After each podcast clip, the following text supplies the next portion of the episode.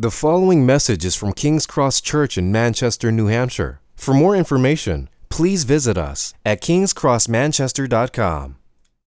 We're going to turn to God's Word. So, um, if you don't have a Bible, we've got Bibles in the back, and we're going to have all the verses on the screen, so no worries. We are, um, as a church, what we do in the summers, we kind of take a break. We've been going through the book of First Corinthians, and we're going through um, the Psalms for the summer. What we do actually is we just kind of like, we'll preach through a set of Psalms. So Jay and David preached Psalms 50 and 51 for us a few weeks ago, and we're just going to do 52 through 55, and then we'll pause at the end of August, and then next summer we'll do Psalm 56 to, you know, whatever, 62 or something like that. And we just kind of work through the Psalms in the summer. Um, it's a good way to kind of change up our diet from what we're getting from God's Word. And if you're not familiar with the Bible, um, the Psalms are like right here in the middle. So you kind of open it right in the middle. I just got to Isaiah, which is a big old prophet book. You go right to the left, and you're in the Psalms. Um, and the big number, Psalm 52, is the psalm that we are at. Um, but again, if you're not familiar with uh, where those are at, this, all the verses will be on the screen. Um, I've actually uh, not been preaching the month of July. It's been pretty. It's been pretty uh, freeing to experience um, God's word from Jay and David, who are um, elder candidates as a church. They did a fantastic job of leading us through Psalms 1551, and then we had a couple other uh, pastors from other churches in our network that were here for us. And I'm excited to be back um, leading us through God's word together.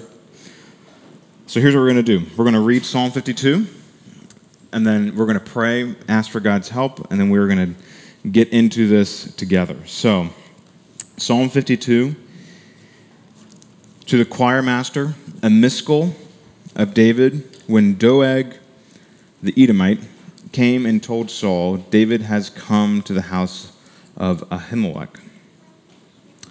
Why do you boast of evil, O mighty man? The steadfast love of God endures all the day. Your tongue plots destruction like a sharp razor, you worker of deceit. You love evil more than good, and lying more than speaking what is right. You love all the words that devour, O deceitful tongue. But God will break you down forever. He will snatch and tear you from your tent. He will uproot you from the land of the living. His righteous, the righteous shall see and fear and shall laugh at him, saying, See the man who would not make God his refuge, but trusted in his abundance, in the abundance of his riches, and sought refuge in his own destruction. But I am like a green olive tree in the house of God. I trust in the steadfast love of God forever and ever. I will thank you forever because you have done it. I will wait for your name, for it is good in the presence of the godly. Let's pray. Father, as we look at this psalm, I pray that you would lead us into understanding and enjoying your goodness to us when it seems like everything and everyone around us wants to take our life away from us. God, would you help us to find your grace in these Psalms and relate to these words more deeply and even pray them ourselves because your steadfast love endures forever. So it's in Jesus' name we pray this. Amen. What is when I think when I bring up the word opposition, what kind of comes to mind? Do you think of like politics where you've got like opposition parties like going against each other? Do you think of sports?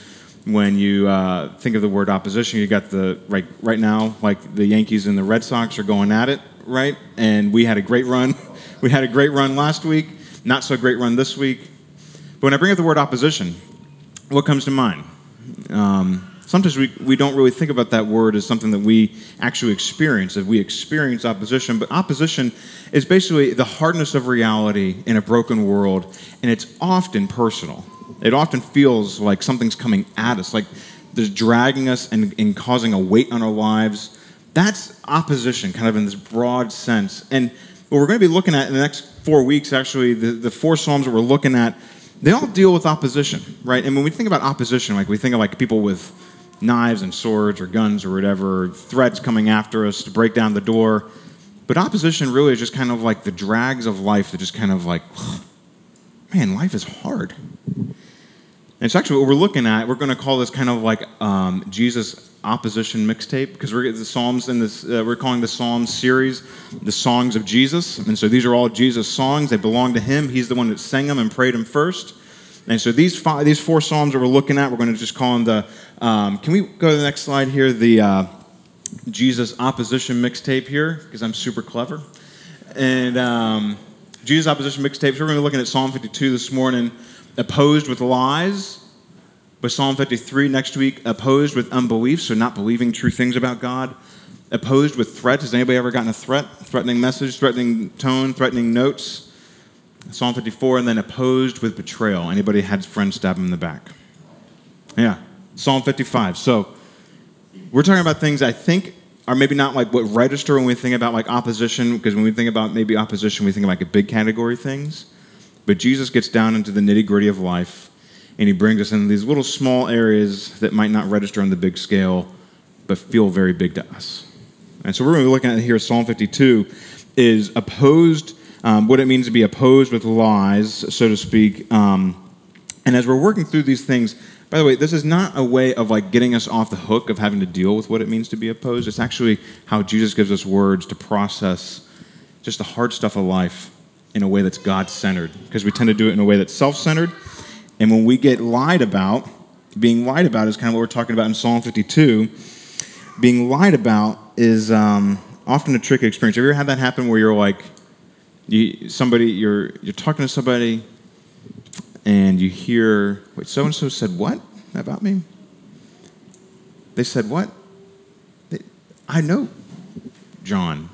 I know her. And they said, they said, What about me?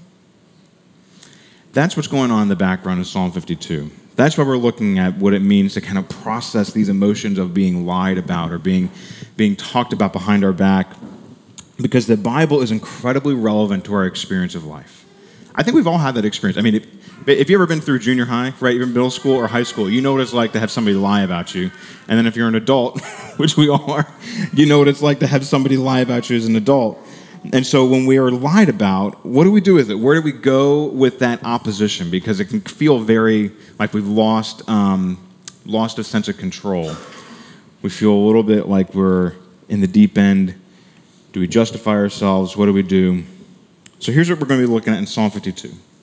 We're going, to, we're going to say the main point of this, and we're going to kind of talk about how we're going to unpack this, and then we're going to jump into the story behind Psalm 52. So here's the main point of Psalm 52. When we're lied about, we must use our words to wait on God. It's a real simple dynamic going on in this psalm.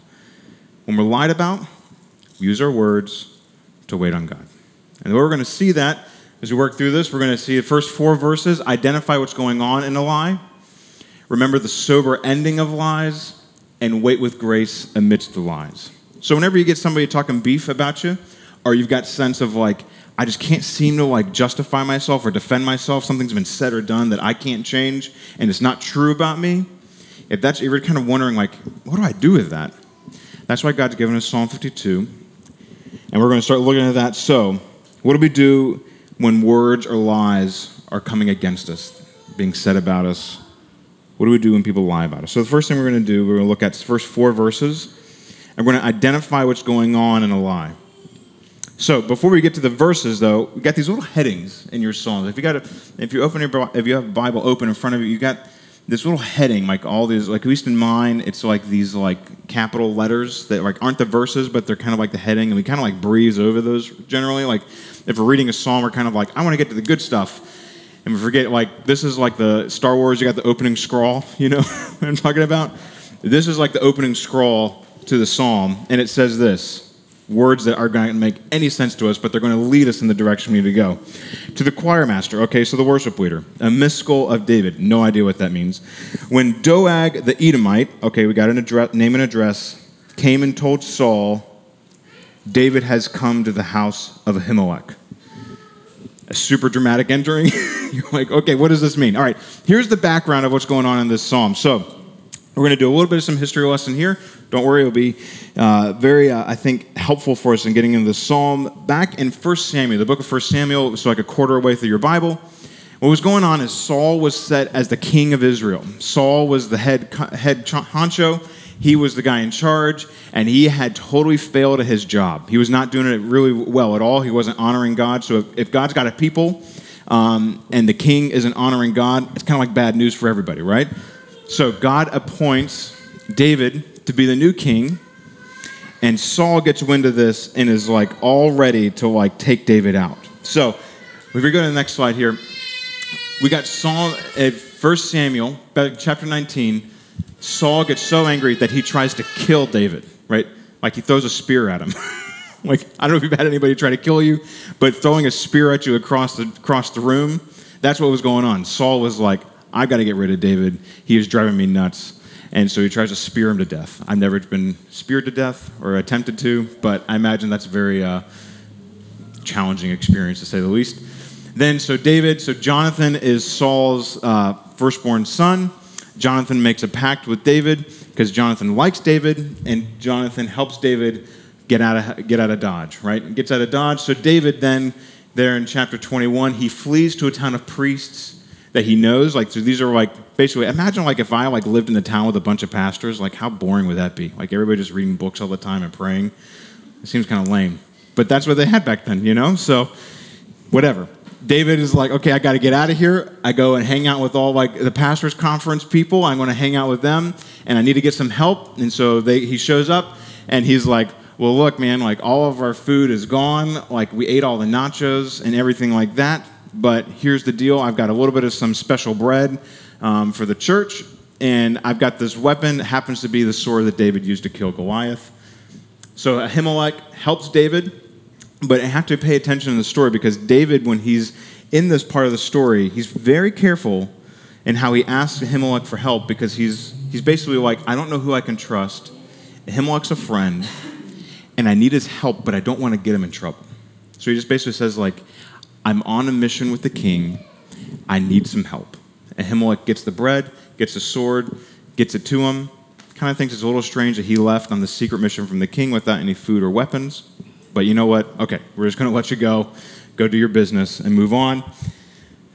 So David gets the food and the weapon. And then, um, sorry, oh, Mike, Mike is blocking me from seeing the word there. Doeg. Doeg is said to have been there. He would watch everything happen. So, First Samuel 21 7. A certain man of the servants of Saul was there that day, detained before the Lord. Right, he might have been in timeout or something like that. His name was Doeg the Edomite, the chief of Saul's herdsmen. All right, so here's how the story progresses from there. Saul is still trying to kill David, and he's like running him down. He tries to find out where David is, and suddenly discovers David is like gathering together all the people of God. Um, Jonathan has helped David, and that David is out and around and developing an army. And so, in classic mode of a narcissist, Saul gets all self pity. So here he is, Psalm 20, or sorry, 1 Samuel 22. We'll just kind of read this story and you kind of pick up. Here now, people of Benjamin, will the son of Jesse, so that's David, give every one of you fields and vineyards? Will he make all of you commanders of thousands and commanders of hundreds, that all of you have conspired against me, right? A big old pity party. No one discloses to me when my son makes a covenant with my son, with the son of Jesse. None of you is sorry for me and discloses to me my own son is stirred up the servant against me to lie in wait at this day. Now, pay attention. Then answered Doeg the Edomite. Right? I'm just here he comes into the story. Here is his moment to shine, who stood by the servants of Saul. I saw the son of Jesse, so he's talking about David, come to Nob, to Ahimelech, the son of Ahitub, and he inquired of the Lord for him and gave him provisions and gave him the sword of Goliath the Philistine. So at face value, you're kind of like, okay, something doesn't seem right here. What Doeg has done is he tells the story of what David did, but he leaves out some critical information, right? He doesn't talk about how David didn't really disclose what he was there about. He didn't really discuss about how David kind of basically begged for food and help. He didn't really disclose about how David kind of kept the priest out of all the information line and just got what he needed and moved on. He actually implies that the priest joined David in opposing the king, raising up beef, told a half truth, and then uh, presented it with a little bit of some spin to Saul. Doeg, and so then when he tells him this, Saul is like, "All right, you guys are out." And so because of Doeg's lie, the entire town of pastors, entire town of priests dies. 85 folks. So somehow, like the stakes are really like you've gone from kind of being like, whoa, like kind of like a big deal to like a really big deal. And it all hinges on this moment where Doeg tells us half truth, that's a full lie, that gets a bunch of people killed. All right, so everybody still tracking with me? We're talking about Bible history. I know we can kind of like all kind of glaze out a little bit, but we're so that's kind of where we're at. Doeg has told this lie that killed people that David loved. So then, David, we get back to Psalm 52. How does he respond? He hears about this, and what does he do? Why do you boast, O evil of evil, O mighty man? The steadfast love endures all the day. Your tongue plots destruction like a sharp razor, you worker of deceit. You love evil more than good, and lying more than speaking what is right. You love all words that devour, O deceitful tongue. So when we read that the first time, I'm sure maybe we read that and we're kind of like, man, those are some harsh words. But now with the backstory behind those, you're kind of like, yeah, you go get them. You know, like, bro, you were straight up lying and 85 people died, not to mention like all the other destruction that you caused. David has got a serious beef here, and he is giving us a pattern for how to understand what's going on because the psalm here starts out in a way that's very different from a lot of psalms. A lot of psalms, the audience in view is me and God and his people. But David starts out the psalm in a way that's very personal. Did you pick up on that? He says "you" six times in these four, these these uh, four verses. He's going after Doeg specifically. You, your lying tongue, your deceitful tongue, what you have lied about and deceived. You have killed. You have caused the death of eighty-five people right? This is a moment where actually the Psalms kind of do on the outside what we do on the inside. Anybody, whenever you have a beef with somebody else, you have that inner dialogue, that inner argument.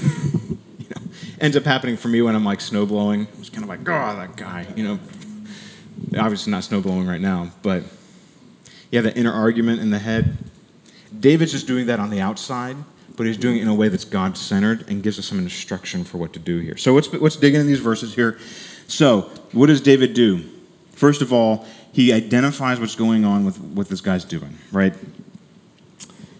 The nature of what a lie is. So the tongue plots destruction. So there's a calculated dynamic to it. It takes, it, there's a destruction that it wants. I want things on my terms, and I want them to be taken from you, right? A lie is like a sharp razor. You worker of deceit, right? A, a lie is like a razor. It cuts right through to some heart dynamics, some some things that are true and not true, but it's really subtle. You love evil more than good. It's not that people who lie don't like good things, but that they want them on their own terms rather than the good way and good design of God's design for us. You lie more than what is speaking what is right, because honestly, speaking what is right demands that we might be on the hook for something. Rather, it kind of mitigates and def- deflects. A lie uh, desires to, to kind of put aside what is right for what is my preference and what's my agenda. You love all words that devour, O deceitful tongue. This is why I think one of the ways to kind of talk about this a lie is a way that we take life with our words. I think that might be kind of like how to put this. A lie is how we take life from other people. We take from other people with our words. We take from them with the words that we say. Because honestly, right, if you look at the beginning of the Bible, um, the way God creates the world and gives life is by what?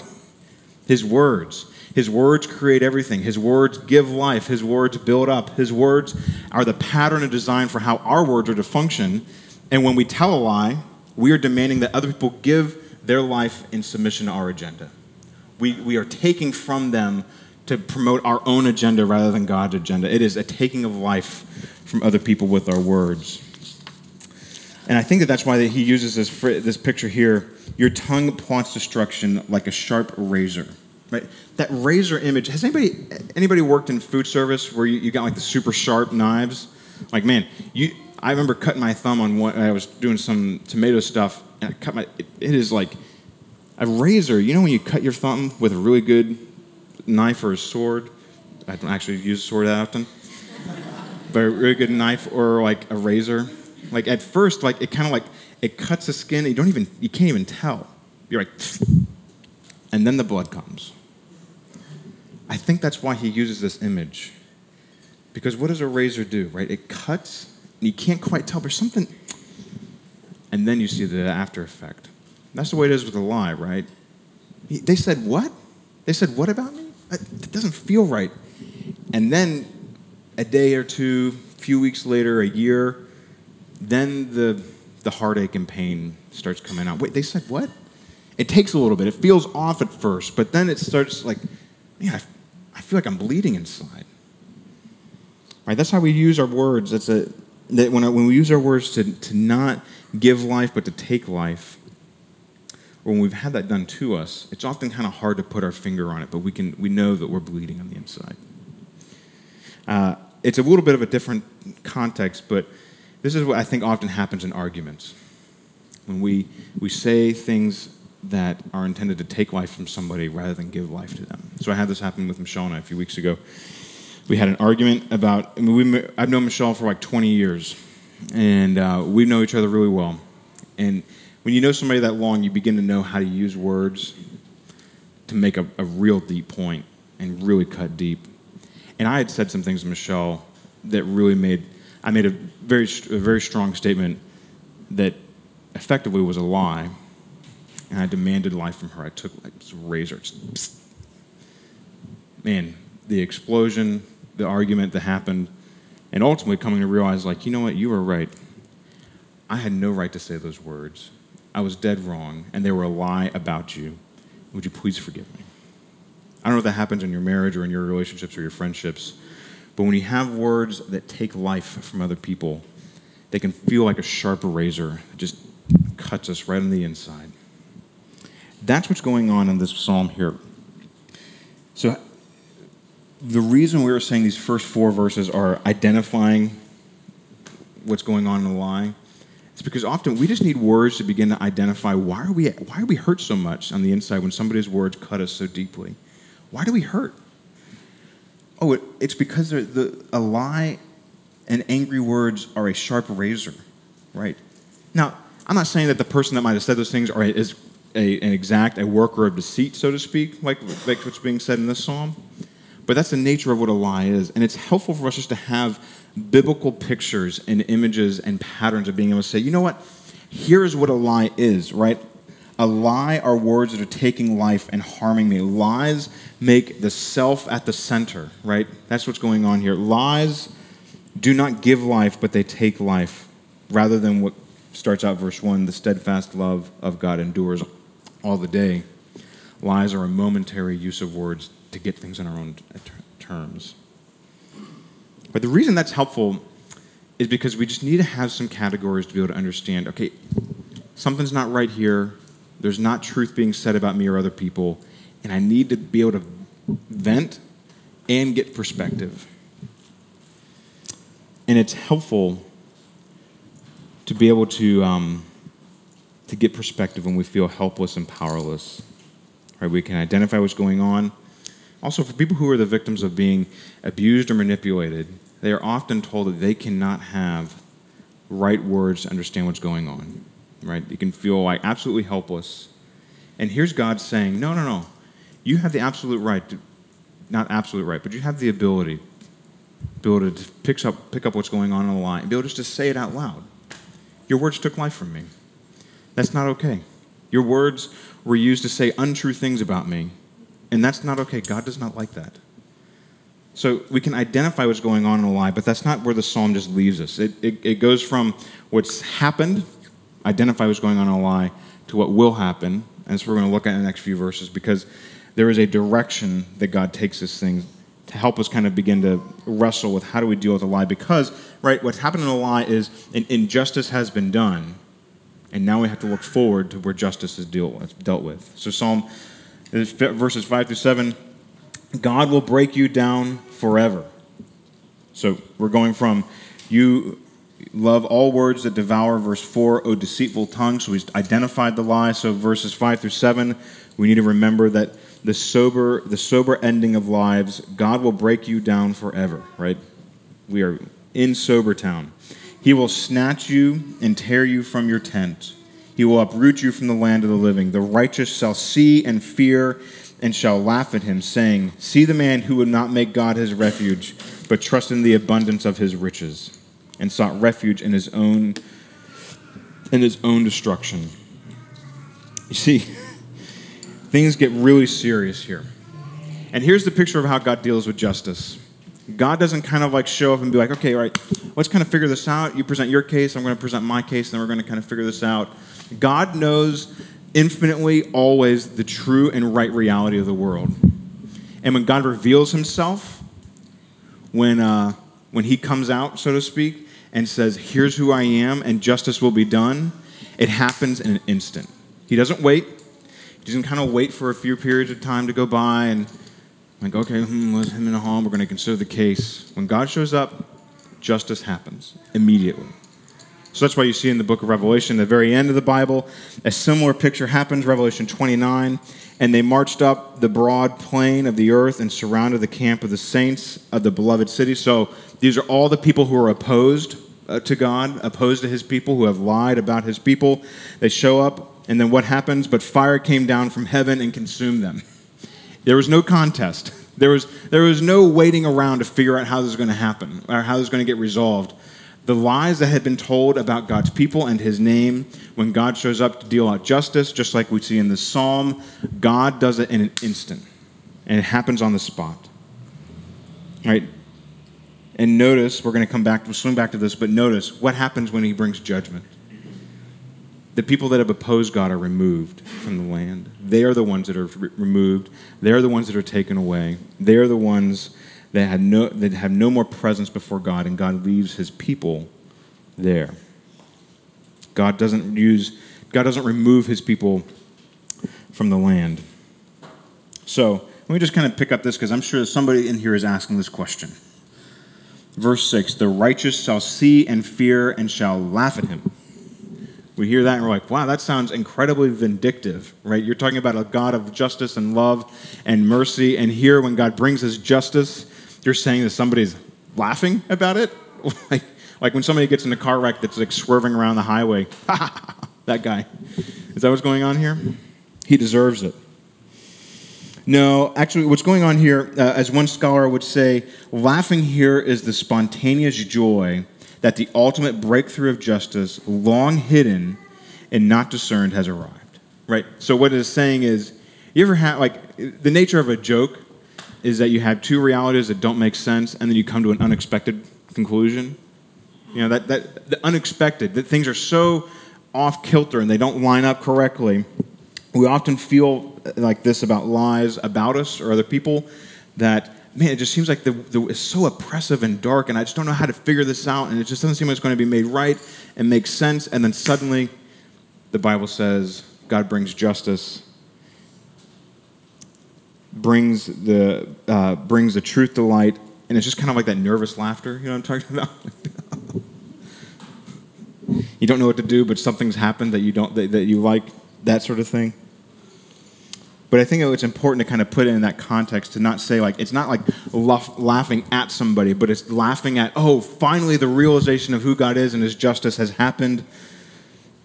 Right? That's why He says right? He wouldn't trust in god and make god his refuge but god has provided for us refuge and that's why i think it says verse the beginning of verse 6 the righteous shall see and fear. Right? Not see and deride not see and condescend not see and put down but see and fear because there is a fear in seeing god's judgment happen and a, and, a, and a sobriety about what i deserve. Right? So you have jesus saying in, in matthew 12 I tell you, on the day of judgment, people will give account for every careless word they speak.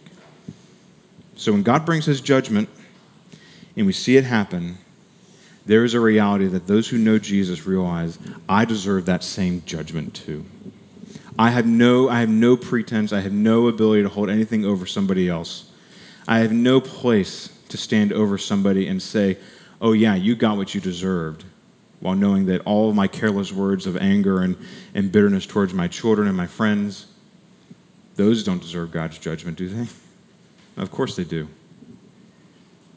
That's why we, I just want to swing us back here as we're kind of looking through this. End of verse 5. God's judgment looks like what? He will uproot you from the land of the living. Right? In the, in the, in the Bible's picture of the world, people who live on the land are blessed, and people who are removed from the land are cursed. And so when it comes time for Jesus to deal with our deepest problems, what does the Bible talk about? He's removed from the land. He receives the curse of being removed and lifted up and hung naked on a tree because it's fulfilling this picture that does Jesus deserve that? He was the one who gave life with his words, right? But he is lifted up from the ground. He is lifted up off of the land of the living. He is uprooted and presented before God to receive the curse and judgment of God. Right? That's where these psalms are really kind of they're weird dynamics where we have to remember who's the who's the one who prays this psalm? David.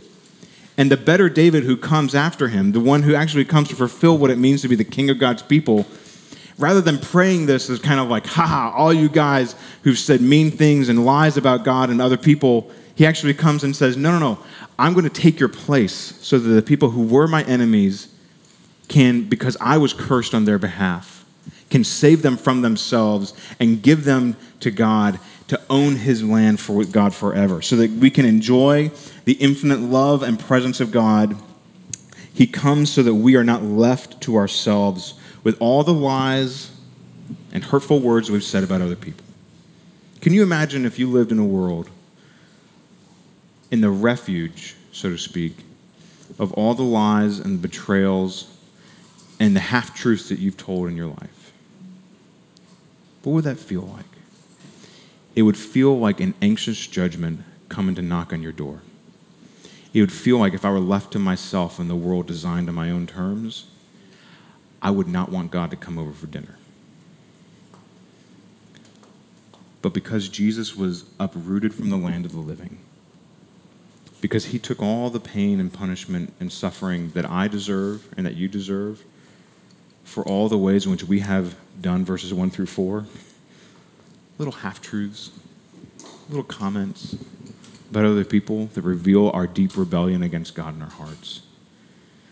We can now see and fear, right? Not condescend, not us versus them, but say, oh God, you saved me from myself.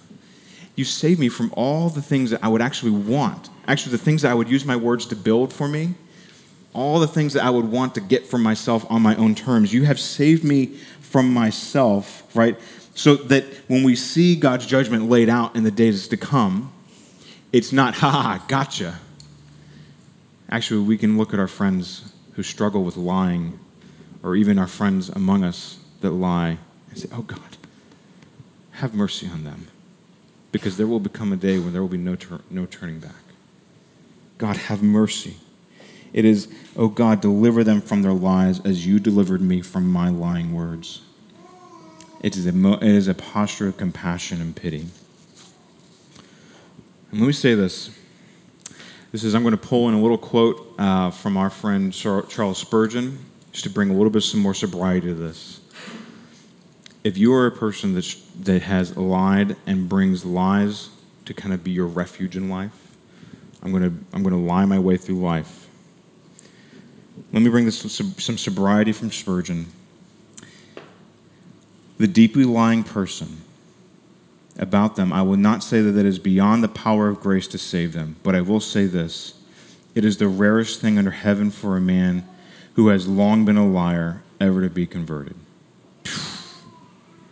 Spurgeon brings some straight fire right there. He's saying, he, he goes on to say in another place, I've seen people from all walks of life saved from all types of things. But the person that is committed to the life on their own terms and lying their way through life, it is most challenging for them to have the lights turn on and see God's grace and mercy for them because they will only have life on their terms. It can happen. And I pray that that's where you're at, that it's happening for you. Because God loves to turn the lights on. He loves to make people a part of His grace and truth. But that involves recognizing that you have trusted in the abundance of your own riches, verse 7, and sought refuge to your own destruction. That is not something that you want. And for those of us who have struggled to see the pain of lies against us play out.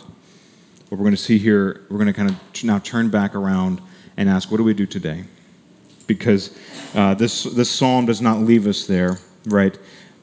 There is, a, there is a pain in a dynamic in life that we need to wrestle with, a waiting that we need to wait on for truth to come out. And so that's what we're going to end with here, verses 8 and 9. You guys hanging with me? We're cool? All right.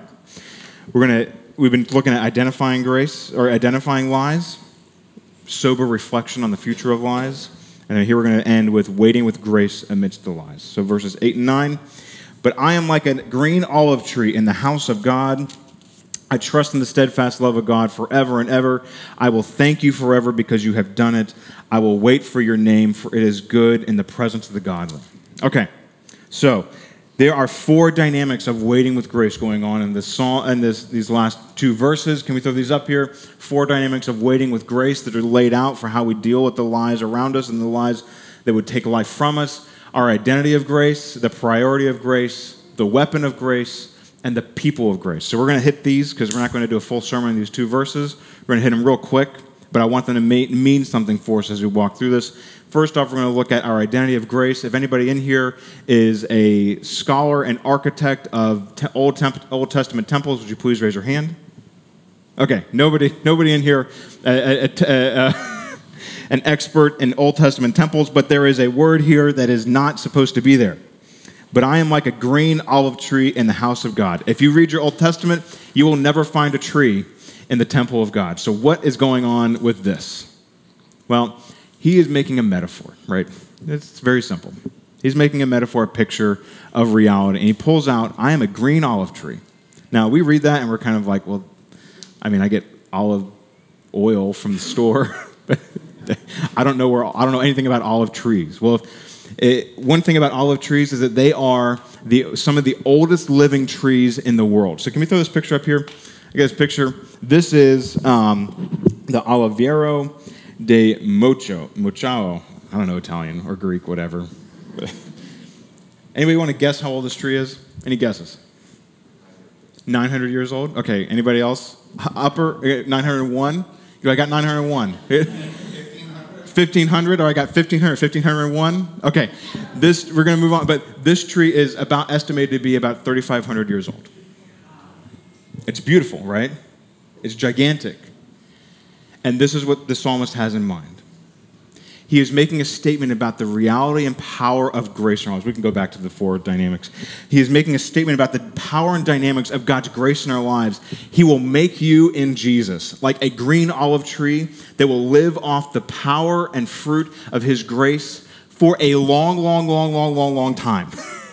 Eternity right? If you are in Jesus, the picture is that the way that you get the power to sustain when lies are going on around you or about you, the way you get that power is by the temple of God, Jesus Himself, giving you grace to be a green olive tree, somebody that will continually flourish and grow and have infinite grace and love for you forever. That's the beginning. That's our identity in grace, right? The identity of grace is that, is that it is more important about what Jesus says about you rather than what the lies was said about you, right? Jesus says to you that you are beloved, you are a beloved tree of his eternal love and his delight, and he wants you in his presence forever. Right? So there, there's just this little line here at the end of the psalm, but it has this powerful reality. Your identity is not what is tr- said about you in the lies of, that have, whatever's been said. Whatever somebody has said to come against you to take your life, Jesus says, they can't even scratch the bark, bro. I've got a power and grace and love that makes their identity flourish in my presence forever and ever and ever because I want them there. it's not because they deserve it or you deserve it. It's because Jesus wants you in his presence because he loves you. I mean, that's something I've struggled to understand that Jesus actually likes me and wants me to be with him. Anybody else struggle with that? yeah. Okay, so you're in a house, you're, you're in a room full of green olive trees that are still trying to understand that you're an olive tree in Jesus. You got it? So Jesus says the way you deal with all those lies is first of all deal with your identity to understand I am loved and wanted and flourishing in the presence of God because of his truth, not the lies said about me. Second thing, half, second half of the verse, the priority of grace, right? So here's my identity in grace. I'm a green olive tree. Presence God. Like, what if we just said, "Hey, olive tree, how's it going all day?" You know. I trust in the steadfast love of God forever and ever. This maybe just seems to kind of flow out of the other one, but the priority of grace means that rather than getting all bent out of shape about all the wrong things that have been said about me or the lies, I get more in line with identifying God's grace in my life and what's true about God. God does not believe lies about you. Now, the corollary is God does know everything true about you which means that all the things that you do need to repent of and find grace for and change and get help with, He already knows. And what does it say? I will trust in the steadfast love of God. Not that God's going to get frustrated and flick me, not that God's going to get angry and kind of try to get like a rebate on me, but that God has a steadfast love that is forever and ever and I will make that my priority in how I relate to any situation, especially God Himself.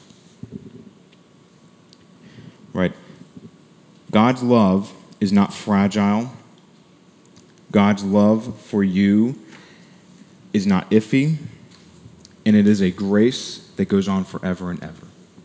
So, identity of grace, the priority of grace, saying, okay, God's not going to believe lies about me. And even if a liar says something that might kind of ring true a little bit, God's got me so that I can repent and find grace for that.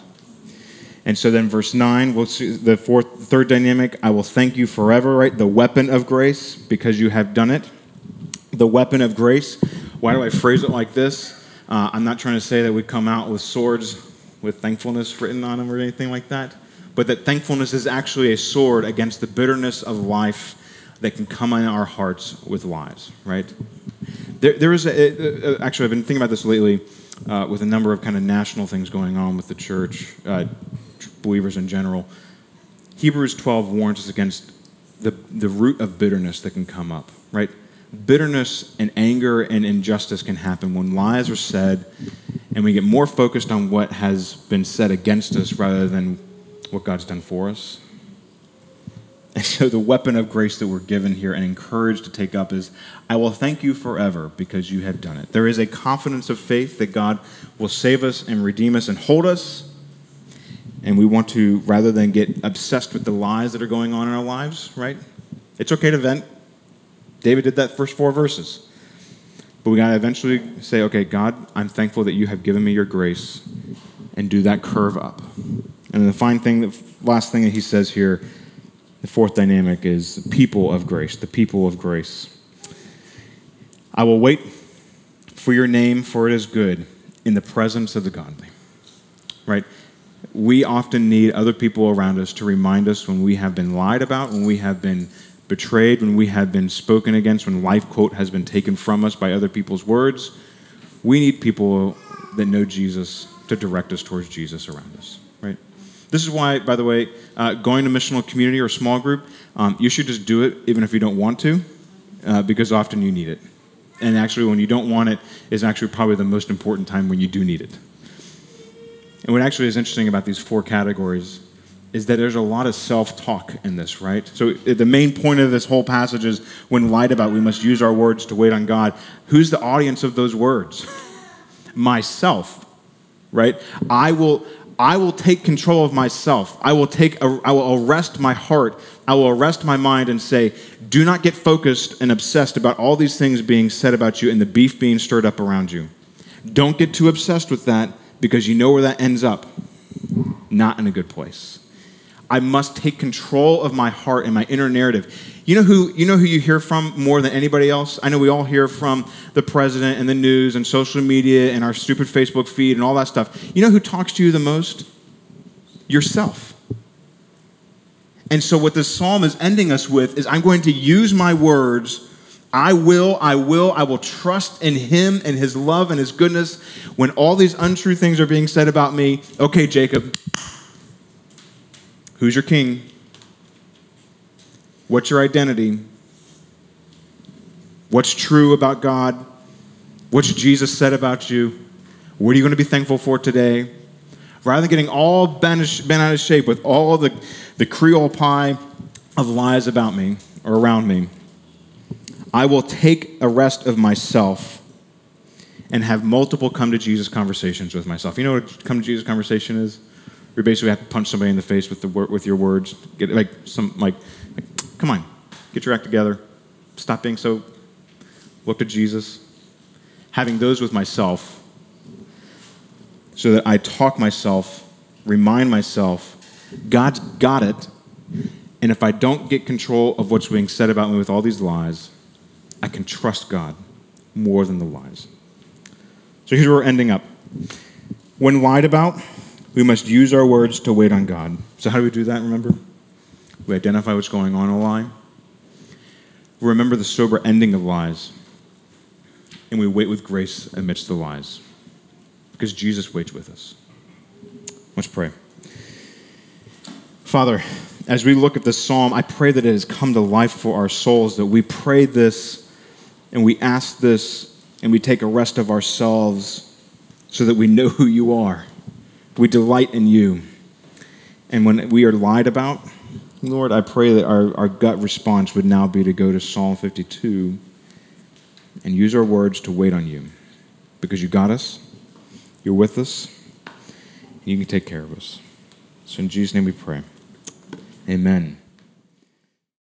Thank you for listening to this message from King's Cross Church in Manchester, New Hampshire. Please feel free to share or distribute this content, but do not charge for it or alter the content in any way without permission.